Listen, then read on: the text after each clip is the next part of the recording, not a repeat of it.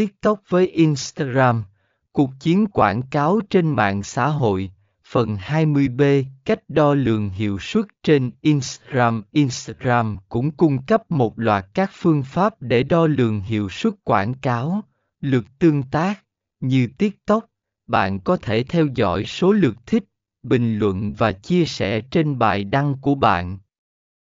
Lượt click vào liên kết nếu bạn đang chia sẻ liên kết đến trang web của bạn, bạn có thể theo dõi lượt click để xem cách người dùng tương tác với trang web của bạn.